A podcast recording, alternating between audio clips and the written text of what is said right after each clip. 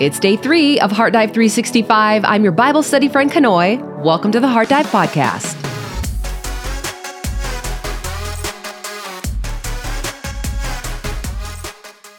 Well, here we are, day three. I hope you guys are back for more. If you are, if you have been here the last two days, could you hit that like button for us? Also, if you're new here, could you hit that like button for us at some point if this Bible study helps you out in your learning? By doing so, you are partnering with us in the kingdom to be able to help to get the gospel message out to the world. We had more people checking in from all four corners of the earth yesterday, so thank you so much for letting us know where you are watching from.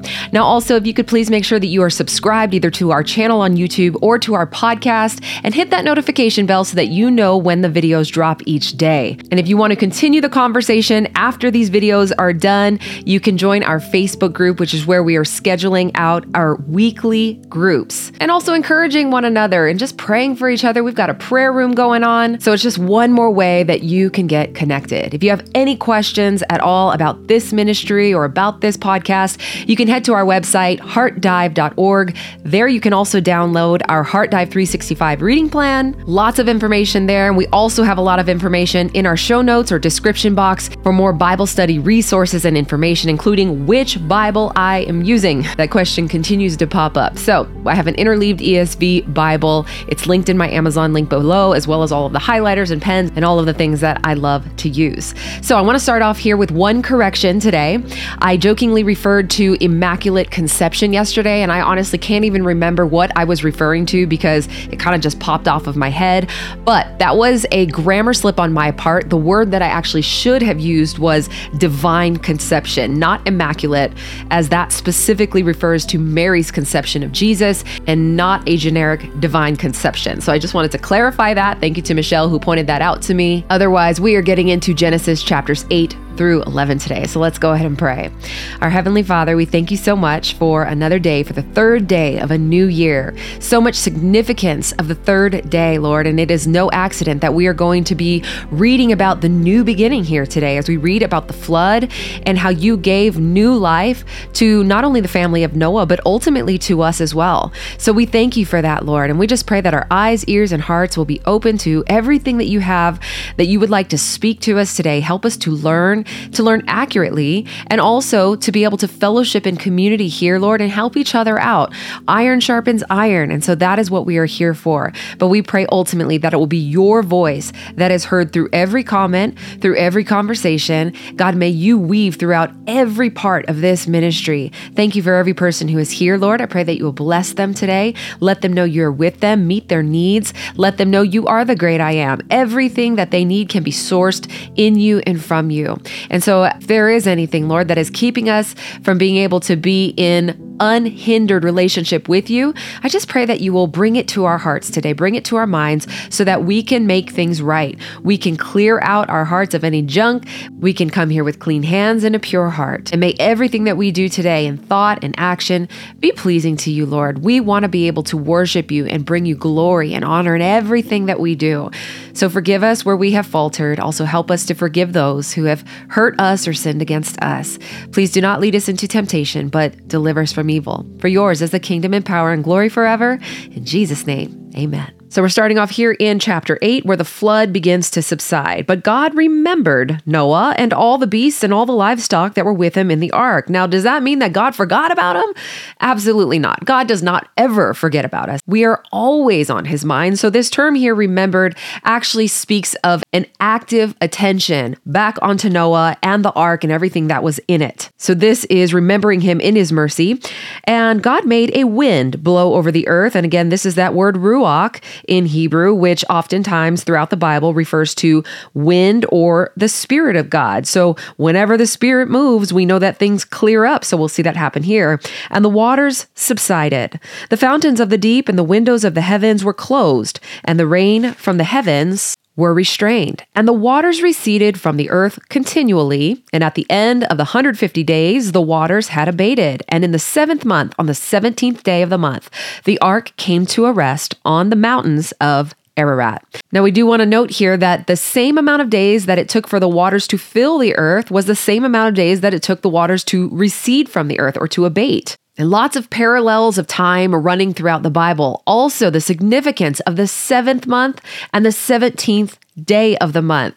What else happened on the seventh month and the 17th day? Well, first we have to take notice that later on in the book of Exodus, God actually changes the Hebrew calendar. God actually changes the calendar, putting the seventh month at the first month called the Nisan. And so when we take a look here, once that happens, we see the Feast of the First Fruits taking place on the first Sunday whenever a Passover is on a Thursday. The Feast of the First Fruits actually symbolizes that there's going to be a greater harvest, new life, and abundance. Then Israel came through the Red Sea on the 17th day of the first month, also symbolizing a new start and new life after they were able to escape the Egyptians. And then new grain came after the manna stopped on the 16th day, again, symbolizing new life. But even more so, the greatest 17th day of the first month is the resurrection. With the Passover happening on Thursday, Jesus rising from the dead on Sunday, showing us that God is the God of new beginnings, giving us fresh starts, giving us new life. He is the God of the new. And it's no mistake that God had the ark rest on a mountain. Big things happen on mountains, and we will see that throughout the Bible. And even though we don't know the exact location of where the ark landed, most scholars believe that this is in modern day Turkey. Verse 6 At the end of the 40 days, Noah opened the window of the ark that he had made and sent forth a raven. Now, a raven typically symbolizes a dirty bird or a scavenger, or even is equated to evil. It went to and fro until the waters were dried up from the earth, so it never returned back to the ark, probably feasting on some of the carcasses, is what would make the most sense here. Then he sent forth a dove. A dove in the Bible often symbolizing a peaceful bird, also the Holy Spirit. So if you keep that in mind, you can actually see the way that the Holy Spirit is moving throughout this story. To see if the waters had subsided from the face of the ground, but the dove found no place to set her foot, and she returned to him to the ark, for the waters were still on the face of the whole earth. And this brings to mind the scripture from Second Chronicles chapter 16 verse 9 where it says the eyes of the Lord look to and fro throughout the earth looking for hearts that are set on him. And so that is the picture that we see of this dove. It is going to and fro throughout the earth looking for a place to land. And so when you think about a dove landing, the Holy Spirit landing, he is looking for people to land on. He wants to be able to come upon us because there are three actually very distinct ways that the Holy Spirit dwells either with us, in us, or comes upon us. So remember, whenever we were reading that scripture about the Spirit will not always strive with man, that means being alongside him, being in his vicinity. The second one being when the Holy Spirit is within us, that is when we get saved. We receive the gift of the Holy Spirit dwelling within. But there's a third one of the Holy Spirit coming upon a person. And that actually requires an invitation by us to ask the Holy Spirit to empower us. This is what we will read about in Acts whenever the Holy Spirit came upon the disciples at Pentecost in the upper room. And that's when they started speaking in tongues, they were enacted into service. And that is available to us, but we have to be open and willing and invite the Holy Spirit to come in. And so, watch what happens. He put out his hand and he took her and brought her into the ark with him.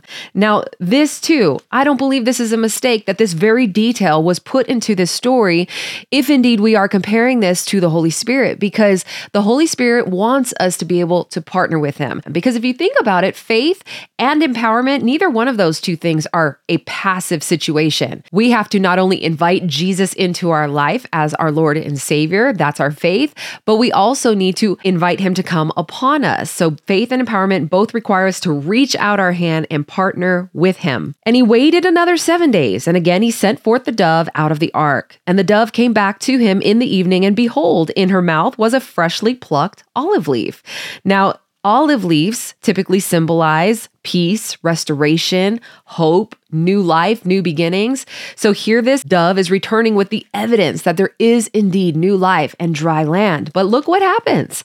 He waited another seven days. What? And he sent forth the dove, and she did not return to him any more. I could not help but think, why in the world is Noah continuing to wait another seven days? If I knew that there was dry land, I'd be like, everybody pack your bags, we're out of here. Because even when he had that full evidence that there was dry land, he still waits. Well, we have to remember that the only thing Noah knew going into this was that it was going to rain for 40 days and 40 nights and everybody was going to die. But guess what? After the rain stopped, they're still floating along for another 150 days. The Bible stories in our childhood didn't tell us that detail. And this wasn't a Royal Caribbean cruise ship we're talking about. I mean, this was a stinky hot boat ride with a zoo, not to mention probably surrounded by carcasses outside. So being shut in may have either left Noah feeling as though God forgot about him in that entire year, and all he had was this promise that God would save him and his family, or it could have been that God's presence was with him in the boat, so he simply didn't want to leave until God said so. So then I realized that was it. Throughout this entire year, he probably had so many ups and downs. I mean, literally on the waves, right? Doubting along the way, but ultimately developing so much patience and steadfastness in the waiting. What incredible faith being displayed before us. And in today's I need it now society, we have a really hard time with patience. I mean, mine is tested every single day. When my kids keep barging through my door in the middle of filming, or my video says that it's going to take an hour to render, followed by another hour to upload, followed by me mistakenly uploading the wrong video. So then I have to wait another hour. And I'm sure there are some who share that same sentiment waiting for this podcast to drop every day. So let's do a heart check. How do you fare when things don't happen in your timeline? Are you able to patiently wait on God? So now we are fast forwarding one year later. In the 601st year, in the first month, the first day of the month, the waters were dried from off the earth, and Noah removed the covering of the ark and looked, and behold, the face of the ground was dry. Now, in the second month, on the 27th day of the month, the earth had dried out. And then God said to Noah, and I love this because God speaking to Noah shows how much grace he had and how much he valued Noah's life. Go out from the ark, you and your wife, and your sons and your sons' wives with you. Bring out with you every living thing that is with you, all of the flesh, birds and animals, and every creeping thing that creeps on the earth, that they may swarm on the earth and be fruitful and multiply on the earth. And this just brought to memory someone who commented saying, What about all of the animals in the sea? They weren't brought on the ark, or were they? And we just didn't know. And other people answering, and saying it's likely that all of those animals of the sea were actually left in the sea and were able to survive the flood since that was their natural environment.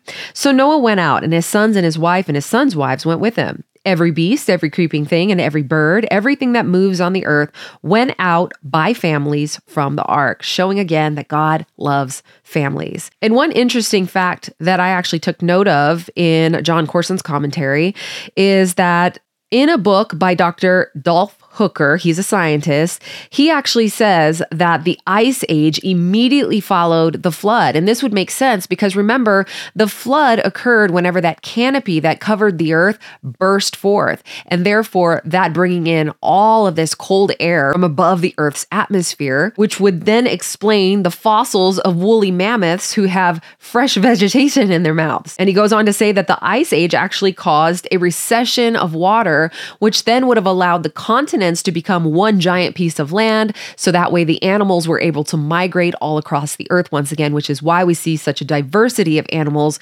being spread out throughout the earth. Now, I don't know how much of that is true. I just thought it was interesting and worth talking about because there is clearly evidence of the ice age, and so this could have been where it fit in. Verse 20 Then Noah built an altar to the Lord and took some of every clean animal and some of every clean bird and offered burnt offerings on the altar. I just love that the first priority for Noah is to build an altar to worship God. He didn't have anything to gain from it, it was purely to please God. And I just thought, wow what is our motive and our heart whenever we are worshiping? You know, are we coming to Bible study or are we going to church or are we singing our worship songs to get something out of it? To feel better? Are we trying to get something for ourselves? And then, whenever we're not feeling it, when we don't get the goosebumps or we don't learn something new, do we walk away disappointed because it didn't meet our expectations? Or do we look for ways to just simply bless God's heart? Because that's what worship really is all about. So, heart check is worshiping and pleasing God's heart your motive whenever you worship. And this just goes to show that it was likely the sacrifice and not actually the flood that caused God to never wipe out the earth again, as he we see him declare right here in verse 21. And when the Lord smelled the pleasing aroma, so there it is, when this happened, the Lord said in his heart, I will never again curse the ground because of man, for the intention of man's heart is evil from his youth. Neither will I ever again strike down every living creature as I have done. While the earth remains, so this won't happen until the final judgment, so while the earth remains, seed time and harvest, cold and heat, summer and winter, day and night shall not cease. Now, while the offering itself was pleasing to God, it was more so the heart of Noah that pleased him. So God is smelling this yummy barbecue from Noah and saying, Good job, Noah. You're cooking the right way. But what a beautiful, merciful promise God gives us. And again, even when we are in a sea of doubt and uncertainty, his promises still remain. And that what once was destroyed can be renewed. And that is God's wheelhouse. We are a new creation whenever we receive Jesus. So, unlike Noah, we actually actually know the final destination. So let's end this chapter with a heart check. How does the story of Noah inspire you to deal with adversity?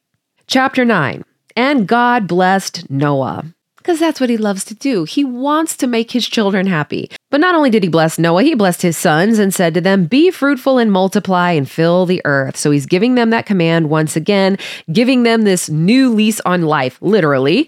And the fear of you and the dread of you shall be upon every beast of the earth and upon every bird of the heavens, upon everything that creeps on the ground and all the fish of the sea. So this innate fear in animals of humans. Into your hand they are delivered. Every moving thing that lives shall be for food for you. So here we're seeing very distinct differences in the way that they are to live now. The first thing is that animals will now be scared of them. The second thing is that all of the animals are food, whereas remember before, they were supposed to be vegetarians. And as I gave you the green plants, I give you everything. But you shall not eat flesh with its life, that is, its blood. So because blood represents life. There is a respect that needs to be given for blood for life. And so he is saying, do not eat food with blood still in it. And for your lifeblood, I will require a reckoning. From every beast, I will require it.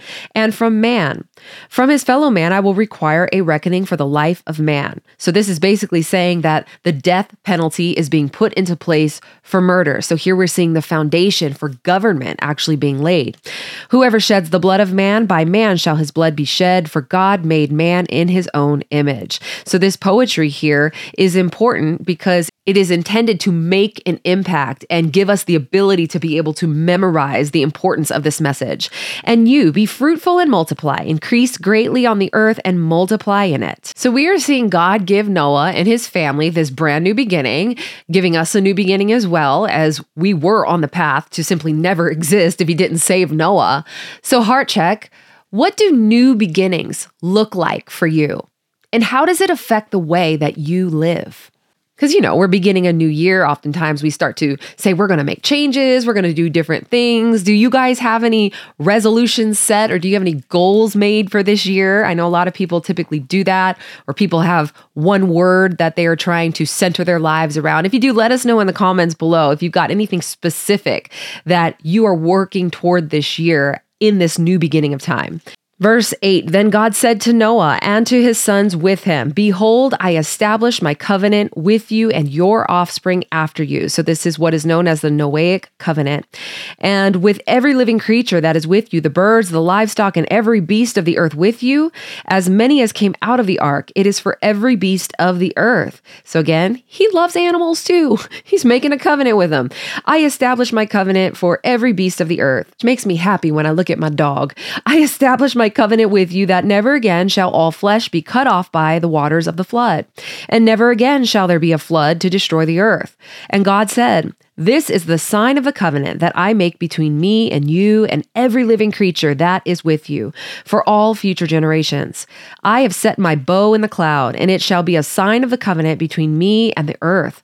When I bring clouds over the earth and the bow is seen in the clouds, I will remember my covenant that is between me and you and every living creature of all flesh, and the water shall never again become a flood to destroy all flesh. Now, when the bow is in the clouds, I will see it, and I will remember the everlasting covenant between God and every living creature of all flesh that is on the earth. And God said to Noah, This is the sign of the covenant that I have established between me and all flesh that is on the earth. So here I drew myself a little rainbow to help me to remember what this symbol is. But of course, if you have grown up in church, you knew what the significance of a rainbow was. But isn't it amazing that this covenant promise has remained for thousands of years and still acts as a constant reminder of God's faithfulness to us today? So, heart check what else in your life does the awareness of God and his promises show up in? And how can you cultivate a consistent awareness of his faithfulness? So that it's not just when we see a rainbow, we're like, thank you, Lord, for being faithful. What else in your life allows you to feel that presence, to know that He's around you and that He will remain faithful and true? Verse 18 The sons of Noah who went forth from the ark were Shem, Ham, and Japheth. And we are going to see racial identity being established through these sons. Ham was the father of Canaan. And these were the sons of Noah, and from these people of the whole earth were dispersed. So Shem representing Iraq and the Arabs, Japheth representing Iran and the Persians, and Ham having settled in Africa. Now, we'll see the details about this in just a little bit, but first, Noah began to be a man of the soil and he planted a vineyard. So now he's going back to work, basically, and kind of going into autopilot because you know how it is whenever you start getting into a routine, everything you just start doing on a day to day basis, and you do kind of get into an autopilot mode. He drank of the wine and became drunk. Uh oh and lay uncovered in his tent. Now, the original writings point to the fact that this uncovered was due to some sort of immorality. We don't know what it is, but that is what it implied. And Ham, the father of Canaan, saw the nakedness of his father and told his two brothers outside. So rather than showing mercy and covering his father, he ran and he told his brothers in a mocking sort of way because an ancient Hebrew proverb actually says that he told them with delight. So, in a sense, he's making fun of his father or even undermining his authority. And we will see that in the way that Noah actually reacts to this. Then Shem and Japheth took a garment, laid it on both of their shoulders, and walked backward and covered the nakedness of their father. So, they actually covered the sin of their father, whereas Ham exposed it. So if it isn't our sin, we really shouldn't be talking about it if you think about it. We should actually cover them in love because love covers a multitude of sin. It doesn't mean that we try to hide what people have done. I mean, there is a very corrective way to go about things in a biblical sense, but we don't go gossiping about it, is what I'm trying to say. And so Shem and Japheth are obviously honoring their father, not wanting to expose him in any way. And so when Noah awoke from his wine and knew what his youngest son had done to him, and he said, Cursed be Canaan. Now, oh, how come he's cursing Canaan? Canaan is Ham's son. So why isn't he cursing Ham? Well, this just goes to show how sin will actually have its effects in generations to come. So, in a sense, this is looking at generational curses in the Old Testament. A servant of servants shall be to his brothers. Now, a lot of people have used this verse in history to be able to justify slavery, especially when we're talking about Ham, who were the dark peoples of the earth who settled in Africa. And so they would say that it was biblical to use Africans in slavery, which we clearly know is not true. And he also said, Blessed be the Lord, the God of Shem, and let Canaan be his servant. May God enlarge Japheth and let him dwell in the tents of Shem, and let Canaan be his servant. So Shem's name actually means glory. This is where the Jews and the Arabs come from, living in the Middle East. And from Shem actually comes Abraham. So it's fitting that his name would be glory because obviously Abraham's line comes Jesus. And then Japheth's name means ruler. Now, after the flood, Noah lived 350 years. So his later years, not as glorious as his former years. However, we will see in the hall of faith in Hebrews chapter 11 11 that Noah is still included, which goes to show that even whenever we mess up, if we have a general sense of faithfulness and righteousness, God will honor our lives and He will allow us to leave a legacy despite our mishaps and our shortcomings. All the days of Noah were 950 years and he died. And now in chapter 10, we move to a section known as the Table of Nations. These are the generations of the sons of Noah Shem, Ham, and Japheth. Sons were born to them after the flood. And I'm not going to stop on every single one of these sons, but I will let you know that in my notes over here, I have it all listed from the sources of either Jon Courson, My Study Bible, or Enduring Word, which are my three main sources that I'm actually studying from right now. This is what those sources displayed through these names. However, I definitely encourage, again, personal responsibility that if you want to dig a little deeper as to where these people came from or who they represent today, I would recommend that you do that for yourself. What I also have here are maps of where these people settled or where they were or are. And I actually got this, I believe, out of this resource here, which is the Zondervan Atlas of the Bible. So I love to show you guys my resources because I know a lot of people want to know what I use. So I just took a picture of this and I printed it out since it's for my personal use. I think that it's okay. I hope it's okay. Now, I printed it actually on tracing paper. I like to use tracing paper just because it's really thin and then I just add some glue to the edge of it and just glue it right into the spine. And I also printed out a little genealogical table of the descendants of Noah, as you can see here, and also glued that into my Bible. So I like to have these little additional types of resources in my Bible. I also did print out the Bible Project poster of the entire book of Genesis. And so all of these things are linked in today's notes or in the show notes or description box, where if you want to go ahead and print these out, you can and add them into your Bible. So let's go. The sons of Japheth Gomer, Magog, Madai, Javan, Tubal, Meshech, and Tiras. The sons of Gomer Ashkenaz, Riphath, and Togarmah, the sons of Javan, Elisha, Tarshish, Kittim, and Dodanim. From these, the coastland peoples spread in their lands, each with his own language by their clans in their nations. Now the sons of Ham were Cush, Egypt, Put, and Canaan. The sons of Cush, Seba, Havilah, Sabta, Raamah, and Sabteca. The sons of Raamah, Sheba, and Dedan. Cush fathered Nimrod. He was the first on the earth to be a mighty man, and he was a mighty hunter before the Lord. Therefore it is said, like Nimrod, a mighty hunter before the Lord. The beginning of his kingdom was Babel. So from the sons of Ham, we actually see many of Israel's enemies. And why is this guy Nimrod here in the middle of this whole genealogical pool? Well, his name actually means rebel or rebel, and he actually built Babel and is known to be very arrogant, and he's later associated with Assyria and Babylon. And so that identity continues all the way into Revelation. So, very significant. So, the fact that he built Babel, this later becomes synonymous with Babylon, and that means gateway to God. But then later on, we see God change the name of Babel to confusion. So, the beginning of his kingdom was Babel, Erech, Akkad, and Calneh, and in the land of Shinar. From that land, he went into Assyria and built Nineveh, Rehoboth Ir, Calah, and Resen between Nineveh and Calah. That is the great city. Egypt fathered Ludim, Anamim, Lehabim, Naphtuhim, Pathrusim, Casluhim, and from whom the Philistines came, Caphtorim. So this he here in verse 11 went into Assyria was Nimrod himself. Verse 15 Canaan fathered Sidon, his firstborn, and Heth, and the Jebusites, the Amorites, the Girgashites, the Hivites, the Arkites, the Sinites, the Ardavites, the Zemarites, the Hamathites, and the Mosquitobites and Terabites. All right, had to throw a bad joke in there. I won't do it again. Afterward, the clans of the Canaanites dispersed, and the territory of the Canaanites extended from Sidon in the direction of Gerar as far as Gaza, and in the direction of Sodom, Gomorrah, Admah, and Zeboim, as far as Lasha. These are the sons of Ham by their clans, their languages, their lands, and their nations. So here we are seeing the languages, lands, and their nations via the Tower of Babel, which we'll read about in chapter 11. Verse 21 to Shem, also the father of all the children of Eber, which, by the way, Eber's name means crossing over, and Eber is another form of the word Hebrew. The elder brother of Japheth, children were born. The sons of Shem, Elam, Asher, Arpachshad, Lud, and Aram. The sons of Aram, Uz. By the way, Job is from Uz, Hul, Gether, and Mash. Arpachshad fathered Shelah, and Shelah fathered Eber. To Eber were born two sons. The name of the one was Peleg, for in his days the earth was divided, and his brother's name was Joktan.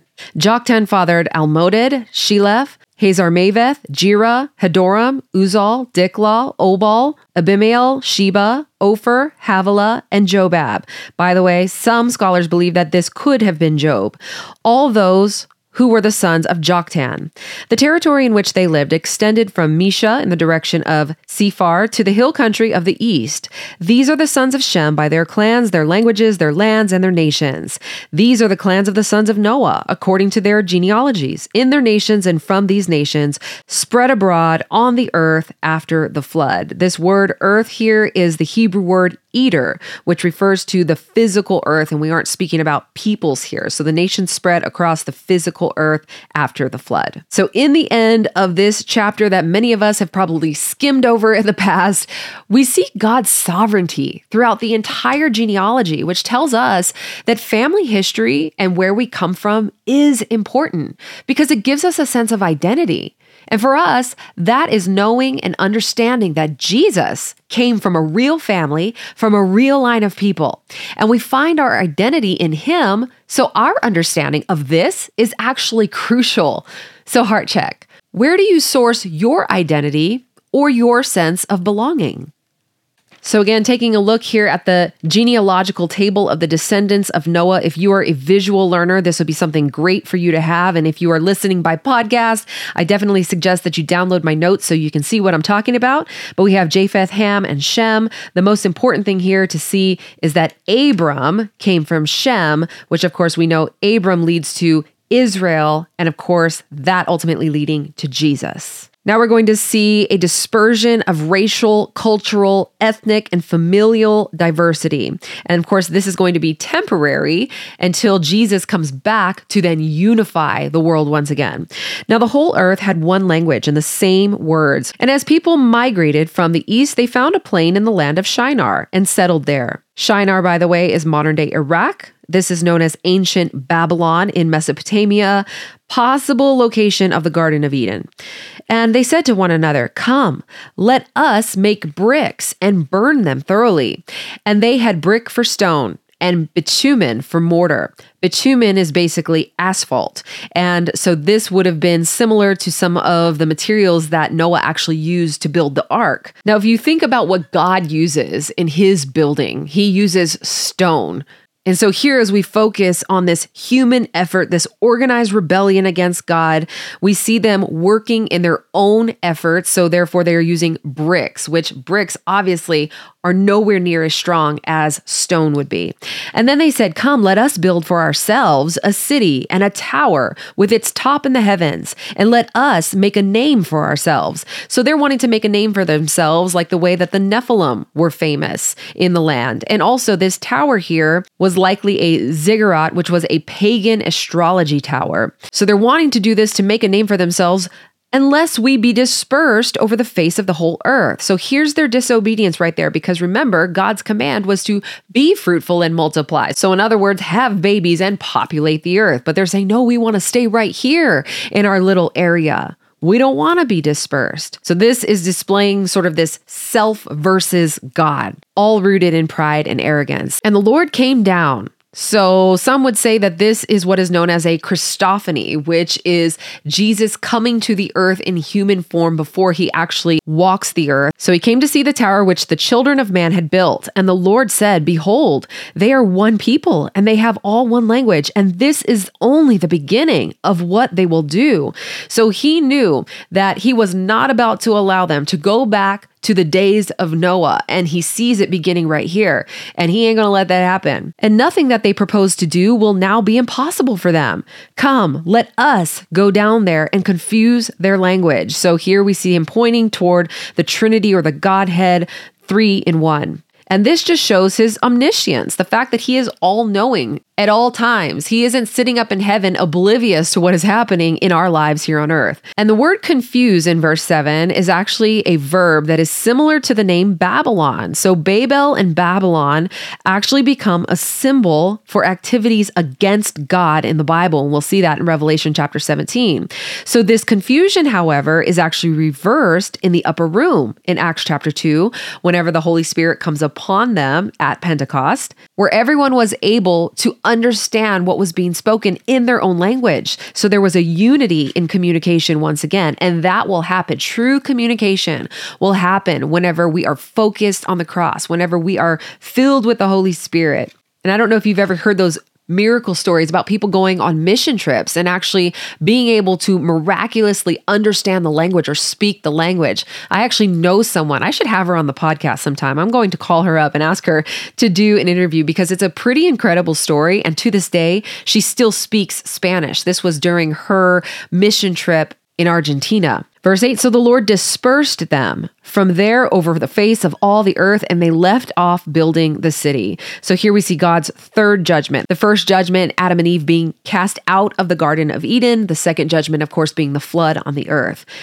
And therefore its name was called Babel, because there the Lord confused the language of all the earth. And from there the Lord dispersed them over the face of all the earth. So here we have wrapped up God's displeasure with human selfish ambition, where we make our own plans and we manipulate it for our own purposes. Now, to the world, this is what is encouraged, right? I mean, at the beginning of every year, people are making vision boards, they've got goals, they've got inspirational quotes about being successful and wealthy, and they're envisioning all of these great things for their life. Now, that's not a bad thing. God does want us to prosper and to do well. But he wants us to be able to lead us into that life rather than us thinking that we are the general contractor of our own lives. So, heart check where is your ambition coming from?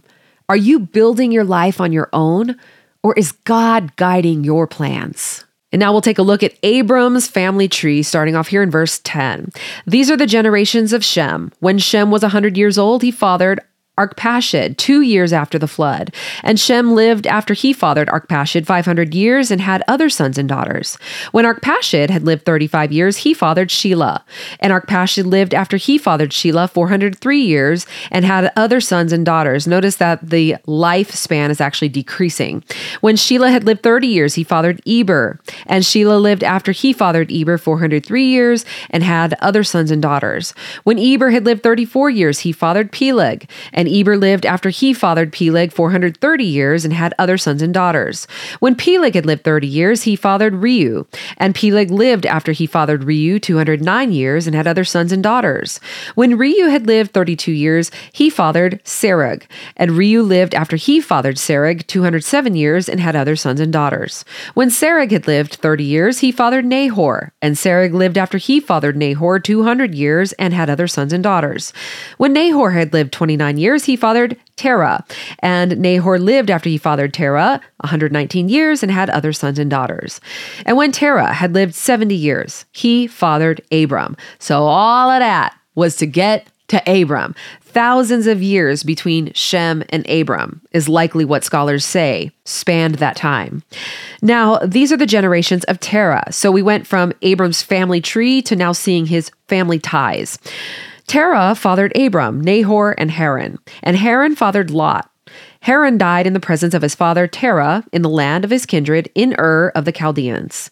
And Abram and Nahor took wives. The name of Abram's wife was Sarai, and the name of Nahor's wife Milcah. Now, Sarai actually means either princess or of noble birth, or I've also seen that it means contentious. Now, the majority of the definitions of her name side with this of noble birth or princess. And Milcah's name means foreign or queen and the daughter of Haran, the father of Milcah and Iscah. Now, Sarai was barren. So, this now pointing to a miracle that is going to take place in her life because we know that she is going to have a child, and she had no child. Terah took Abram, his son, and Lot, the son of Haran, his grandson, and Sarai, his daughter in law, his son, Abram's wife, and they went forth together from Ur of the Chaldeans to go into the land of Canaan. But when they came into Haran, they settled there. The days of Terah were 205 years, and Terah died in Haran. Now, Terah's name actually means delay, and Haran means parched or barren. And there's always significance in the names of the Bible, or oftentimes there will be. And so when you know the story about Abram being called by God to go to the land of which God will show him, which we know is Canaan. Well, he was given this command while he was in Ur. But we're seeing here that they stopped short of that land and ended up in Haran, which is where his father Terah died. So there were two things of disobedience here. One, he is told to leave his family and to go to this land. And we see him here taking his father as well as his nephew Lot. But he also stopped short. I mean, this would have been like God saying, I need you to leave New York, meet me in Florida, but you stop somewhere in the Carolinas. But we will definitely read more about that in the chapters to come. So, Heavenly Father, we just thank you so much for this word today. The more that we read about you, God, the more that we just stand in awe of who you are. The way that your hands so intricately move throughout history in order to carry out your divine purpose is just simply awesome. So we thank you for the life of Noah and showing us how faithfulness and obedience pleases you and leads to your protection and your restoration, your fresh starts, and ultimately your favor that is poured out unto our lives. May we be a people who partner with you, reaching out our hand to behold the olive branch, for we know your desire is for us to live in peace and to hold on to the hope of one day being fully restored. And so I thank you for your constant reminder of your grace and your mercy through physical images like a rainbow, but also daily reminders as the sun rises over a new day, bringing new mercies with it, knowing that your love and your promise is unconditional and will remain forever. And so I pray, Lord, that whenever we go through our own storms or our seasons of waiting, that you will build within us a patience and endurance and the ability to hear your command. And I pray that we will make worship a priority in our lives, the way that Noah did, worshiping you with sincerity, not for what we can get from you, but out of a place of gratitude. We want to live our lives, Lord, in full obedience to you, not based on our own efforts. So forgive us where we have strived simply for our own good. We know that you want to bless us, but we cannot manipulate you or our situations in order to receive that blessing. So, anytime we begin to build anything on our own effort, oh God, we give you permission to come down and to stop us in our tracks. So, thank you for showing us the beauty today of the diversity in the world. And I pray that we will see each other through your eyes, both nationally and personally. So we give you all of the honor, the glory, and the praise to you this day. In Jesus' name we pray. Amen. Heaven and salvation is a divine gift that is given to us by grace. None of us deserve it. In fact, the Bible says that the wages of sin is death, and every single one of us have fallen short. And then we desperately need someone to pay that price. And Jesus did it. He didn't do it because we are righteous on our own merit. He did it because He loves us and He wants to spend eternity with us. But it won't happen if we don't receive Him before we leave this earth as Lord and Savior. Hell is a very real thing, and there is no second chance after we take our last breath here. So I want to be able to give someone the opportunity today who is saying, I'm ready. I've never given my life to Christ. I don't know where I'm going to end up after I die. But I don't want to live another day without knowing beyond a shadow of a doubt where I am going to end up. I see now that this is real and I want to believe. So if that is you, we're going to say a prayer. And I'm going to put the words on the screen so that you can say them audibly with your mouth because the Bible says that when you believe and confess with your mouth that Jesus is Lord and that He died and rose again, then you will be saved. So we're going to say this prayer together. Believe it in your heart, speak it with your mouth, and know that this is indeed the day of your salvation. Dear Heavenly Father, thank you for Jesus. Jesus, thank you for dying for me. I believe that you came, you died, and you rose again. I confess my sins to you today, and I turn from them, and I now live my life for you. I know that I am forgiven of all my sins, so I receive you now as Lord and Savior, and I belong to you, Jesus. I pray these things in Jesus' name. Amen.